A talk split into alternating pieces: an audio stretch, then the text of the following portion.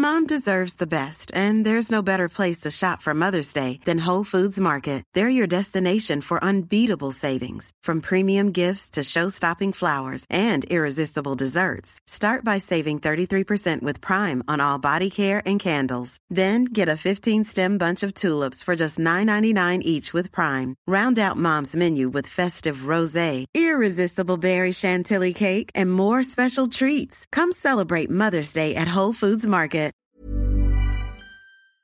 A car company gets screwed in an awesome malicious compliance story. We'll get to that in a bit, but first, badge in, badge out, increased margins for us. This comes from my tenure at one of the worst companies I ever worked for. Poor morale, poor practices, crazy and drugged out management, and all around scumbaggery at the top level. Fortunately for me, I didn't work directly for said company. I and a business partner had started a small IT firm servicing enterprise IT systems. This was back in the days of Windows NT and...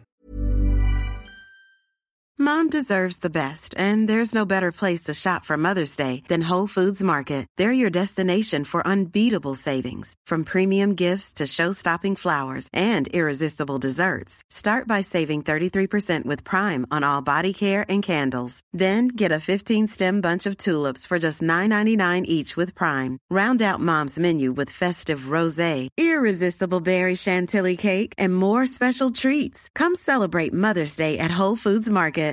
Here's a cool fact. A crocodile can't stick out its tongue. Another cool fact, you can get short-term health insurance for a month or just under a year in some states. UnitedHealthcare short-term insurance plans are designed for people who are between jobs, coming off their parents' plan, or turning a side hustle into a full-time gig. Underwritten by Golden Rule Insurance Company, they offer flexible, budget-friendly coverage with access to a nationwide network of doctors and hospitals. Get more cool facts about UnitedHealthcare short-term plans at uh1.com. Novell Netware, both of which were on the premise at this client. Since we were self-employed, we were a little isolated from the political minefield that was the corporate cube farm. We were content to put in the time necessary, typically only billing 8 hours a day for each of us, since we essentially became their IT department due to the rest of the staff quitting in droves. Apparently one of the VPs got it into their head that we were overbilling them. We're hourly, so there's no way our daily hours would always be 8 hours. We were told from that point forward, we were to badge into Kronos like every other employee, and make sure we badge out for lunch. My partner and I happily obliged. While badged out for lunch, we didn't answer calls. We started taking our lunches off-site so there would be no more interrupted breaks. The absolute best part is that our billable time went from 8 hours a day to 10 to 16 hours a day each. The VP was too proud to admit that they screwed up, so they never asked us to go back to retainer billing. Every week when we handed in our invoice, we asked the controller to thank the VP for us. And yes, weekly invoices. They were so bad at paying other vendors that the only way we would continue working for them was on net 7 terms. Honestly, I wonder if this is some form of projecting, almost saying that if that VP was in that position, they'd be stealing time too. Our next story is working remotely. So once upon a time, I worked as a mechanical designer, my first career. A couple of years into it, I got some good experience with CAD systems, a new thing at the time. I scored a new contract position with a major automaker. Sweet, except it was second shift due to the availability of computer terminals. Invariably, I'd finish up the work assigned by the first shift engineer I was supporting and have way too much free time before the end of my day. And at that hour, there were very few people in the facility with which to shoot the breeze with or play cards with to pass the time. I wasn't allowed to clock out, determined by my being logged into the computer. The contracting firm wanted a 40-hour week on their books. I'd already been writing custom tablets, digitizing menus. This was before mice were a thing, to stay busy. So after a few months, I began teaching myself the 3D modeling aspects of the software. But there was little opportunity for me to use it, and I got bored. Then I started looking into the mainframe system itself, under the hood, so to speak. I got to know the file system and most of the commands, and felt comfortable with writing some simple batches. This was a VAX/VMS system, and the help menu was, well, helpful. Then I learned a command that was to set me free. Wait, This was a command that, when encountered in a batch, would wait for a specified time period before executing the next command. So each night, when I was done and wanted to go home and watch late-night TV, I wrote a batch. The first thing the file did was to delete itself, although it was still running in memory. Then it waited for whatever period of time was left in my shift, and then ran the final command, log off. I called up a random project, started the batch, locked my screen, and left. If anyone came by, they would assume I was in the restroom or taking a smoke break. I did this for about 5 months. Never got called on it. They still got to bill their 40 hours. My contract ended and I went on to another job where I wasn't so bored. Some may question why I didn't just stick around and slack off till the end of my shift. Look folks, this was back before cell phones, back even before internet, and you can only twiddle your thumbs for so long. You may not agree with my choice, but I still remember with a grin that time in my life where I got paid to sit on my couch and watch Johnny Carson. I could only aspire to work this smartly and work this easily. It can really pay to know your stuff. Our next story is new job description with lower pay? I can do that. I applied for a job to install equipment for a large company that sells cleaning and sanitation chemicals and tools to every place you can imagine. They have a separate pest control branch and hospital supplier branch. I applied to install their leased equipment, but was immediately promoted to sales and service in a bait-and-hook scheme. It was 25% more hours, on-call 24 hours, some weekends, but they did the math, so the annual pay was the same. They couldn't give me a raise within the first 2 years, but apparently could bend the promoting before 2 years rule. Whatever, I needed to get promoted to a salary position anyway. I talked to my district manager. He agreed to let me work 5 more hours overtime a week and sell new accounts, giving me more cash and working towards promotion. I got many recognitions, met with global management to share my ideas, was on product development teams as field tester. 6 of my ideas were rolled out nationally, and I was still second from bottom of the chain. Got promoted to a salary and commission sales and service role, 40-hour weeks, no lease machines, no late-night calls. Used my sales skills to make $3,000 to $4,000 a month above my old salary just in commissions. 4 months in this role, they bring us all in. They tell us they're removing all salary positions, and everyone was getting new titles with lower pay. They were going to reassess pay in 4 months. I told my bosses it wasn't a 50-hour-a-week job. I can do it in 40. We agreed if I did it in 40 with the highest numbers in my district, they would adjust pay during reassessment. I was now making less than I was hired, 2/3 of my salary for the same job. I drained my savings to make it work. 4 months passed, and after 10 emails that I escalated until manager of the entire West Coast operations was included, did my boss tell me that they have no intentions of adjusting anyone's pay. Fine, I'm hourly now. I will be hourly now. Get paid for phone calls? I'll clock in every single call. I get paid for commute? I'll take the long, slow route. I get paid for answering emails? My emails will be very detailed with all the product info I can find. You want me to talk to customers? Every customer wants a long conversation. Sales is out of my job description. I sell nothing. No new customers, no product suggestions unless asked, no extra tools. Unless a customer is struggling, I'm not a monster.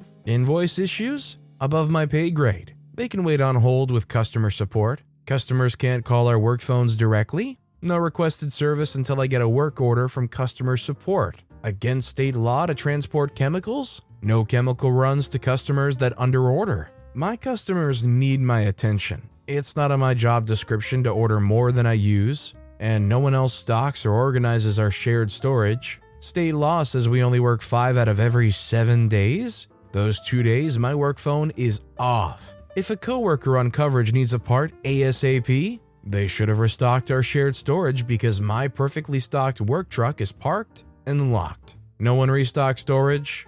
I run out of stock on the weekend and storage is out. Customer will be down until Monday. It takes me 10 minutes to fix what it takes other people more than an hour. Some days they'll call me after 6 hours on an issue and I'll solve it in 3 minutes over the phone. I am working 55 hours a week. Only 10 of that is actual work. 25 of that is driving and listening to podcasts. 20 is chatting or waiting for customers to notice I'm there. My numbers are still the best in the district. The hours are flexible and the benefits are good, but I'm still looking for a new job. I can only be bored to tears for so long. It just seems like a common thing with companies that are big enough. They try to focus on keeping you down, keeping the salaries down, and can honestly overlook some very unoptimal things. This next story is the case of the hourly IT workers. I worked in IT at a large, non-technical company. As is normal in IT, there were crises, patches, and new software installs, where it was all hands on deck for 16 hours. And other times when everything was humming along and there wasn't a lot of work to do. Old boss understood this well. When we had to work late into the evening, he was fine with us coming in late the next day, leaving early, or even if a couple people didn't come in at all, as long as we rotated who got to stay home so that there was some coverage. We were all salaried exempt, but overall the hours were fair, despite the occasional very, very long days. New boss comes in from a non-IT background and sees this system and decides everyone will be hourly and worse, work set hours. If we were 10 minutes late, we had to use 10 minutes of PTO or be docked pay for the time, rather than just staying 10 minutes late. He also declared there would be zero overtime. This worked for about a week. It was slow, and the people who would normally leave an hour early had to just sit at their desks and wait to clock out. Then the first major system issue happened where the email server crashed. We all punched out at 5 and went home. System stayed down until the following morning. Well, the big boss comes down and wants to know why it took so long to bring the email system back and how it hurt the business. The new boss mumbles something about no staffing in the evening. Big boss says it's never been a problem before. The new boss tells us from that point on, when something breaks, we stay to fix it. Overtime starts piling up. Big boss asks about budget. Several of us on the team decide to be brave and tell Big Boss what's going on, and ask if things could just return to the way they were. Shortly after, an email is sent out saying new boss has decided to leave to take on another opportunity, i.e., was fired, and that the IT department was returning to salary exempt. Oh yes, time to broaden my horizons. While my time here was short, I've got to move on to bigger and better things, and file away this new pink slip I got. That said, our final story of the day is car company gets screwed. This happened to me over the summer, and I just signed the papers so I can finally talk about it. I leased a car from a common, cheaply manufactured dealership in the US. Now, the car is 18 months old, and I brought it to the dealership before work to be checked, because it was driving a bit sloppy. I get a phone call while I'm at work, and it turns out to be a major component, and they wouldn't let me drive it home because it wasn't safe. The part was also on back order with no estimated return. The manager informed me there were no loaner cars I could use because they had to sell them all due to the car shortage. They offered to reimburse me $50 a day for a rental, but a rental would cost me over double that. I couldn't use my insurance to cover any rentals because my car hadn't been in an accident. I called my mom in a panic, and she came to the dealership with me after work. We walk in at closing time and ask to speak with the manager. A man excitedly announced that he is the manager, so my mom explains the situation and that they need to provide me with a rental. All of a sudden, the manager gets an attitude and says, "Well, you need to speak to the manager about that." Confused, we reminded him that he said he was the manager. He tells us, "Oh, I'm just the manager of sales. You need to speak to the manager of service, and he already left for the day. Since there is no public transportation in the area, and I need to get back and forth to work, we ask him to get the service manager on the phone." By the time my mom ended the conversation with him, he assured me he would find a loaner car for me to use, and they ended up being able to find one for me the next day. After this rough start, I decide to call corporate. I get transferred back and forth between departments and customer service reps dumber than the last. I was so worked up that I decided to go full Karen on them and eventually got my case escalated to a regional manager in corporate. It was over 3 weeks later by the time I ended up getting the email address for the regional manager. I respectfully asked for corporate to cover my lease payment while the car was in the shop. After a few emails, corporate ended up saying there was nothing they could do, and I needed to wait until the part came in. Cue malicious compliance. While I waited, I researched the Lemon Law for my state, and it seemed like if the repair took longer than 30 days, I could actually have a case against them. I was already 20 days in, and since I had a loaner car, I decided to wait it out. I did everything by the book, sent official letters and kept track of all my communications with the company. 2 months in, I ended up speaking with corporate's legal department, and they immediately offered me a settlement. I dragged out the process, asking dumb questions and spending long periods of time to consider their offers. I was happy using the loaner car and actually liked it better than my lease. I was getting free mileage and free easy pass / tolls, and it was a car that wouldn't have a much higher monthly payment had I been leasing it. Overall, I was happy with the situation and content knowing I'd be getting some money out of this deal. It took over 3 months for my lease to get fixed, and 4 months to come to a settlement with corporate, since they made me so mad in the beginning and refused to just cover my lease payments. While the car wasn't operable, I decided to really make them pay. I ended up having to be my own lawyer because none would take my case, and cost them thousands. A check for $4,000, a 5-year additional extended warranty, no way I'll be keeping this car, and I put on almost 6,000 miles on the dealership's loaner car, which I really needed because I was starting to use more than my allowed amount on my lease. All because they would not agree to cover my lease payments while the car was in the shop. You could already tell there was a stink and a bad vibe the moment the manager got all giddy and then went completely two-faced as soon as they found out why they were there. They definitely didn't focus on customer experience, I'll tell you that much. But with that being said, that's all the time we have for today. Now, if you want to hear another absolutely awesome story of compliance, check out that video on the left. Or if you missed my latest video, check out that video on the right. That said, I'll see you all next time with some more stories. Even when we're on a budget, we still deserve nice things. Quince is a place to scoop up stunning high-end goods for 50 to 80% less than similar brands. They have buttery soft cashmere sweaters starting at $50, luxurious Italian leather bags, and so much more. Plus, Quince only works with factories that use safe, ethical, and responsible manufacturing. Get the high-end goods you'll love without the high price tag with Quince. Go to quince.com/style for free shipping and 365-day returns.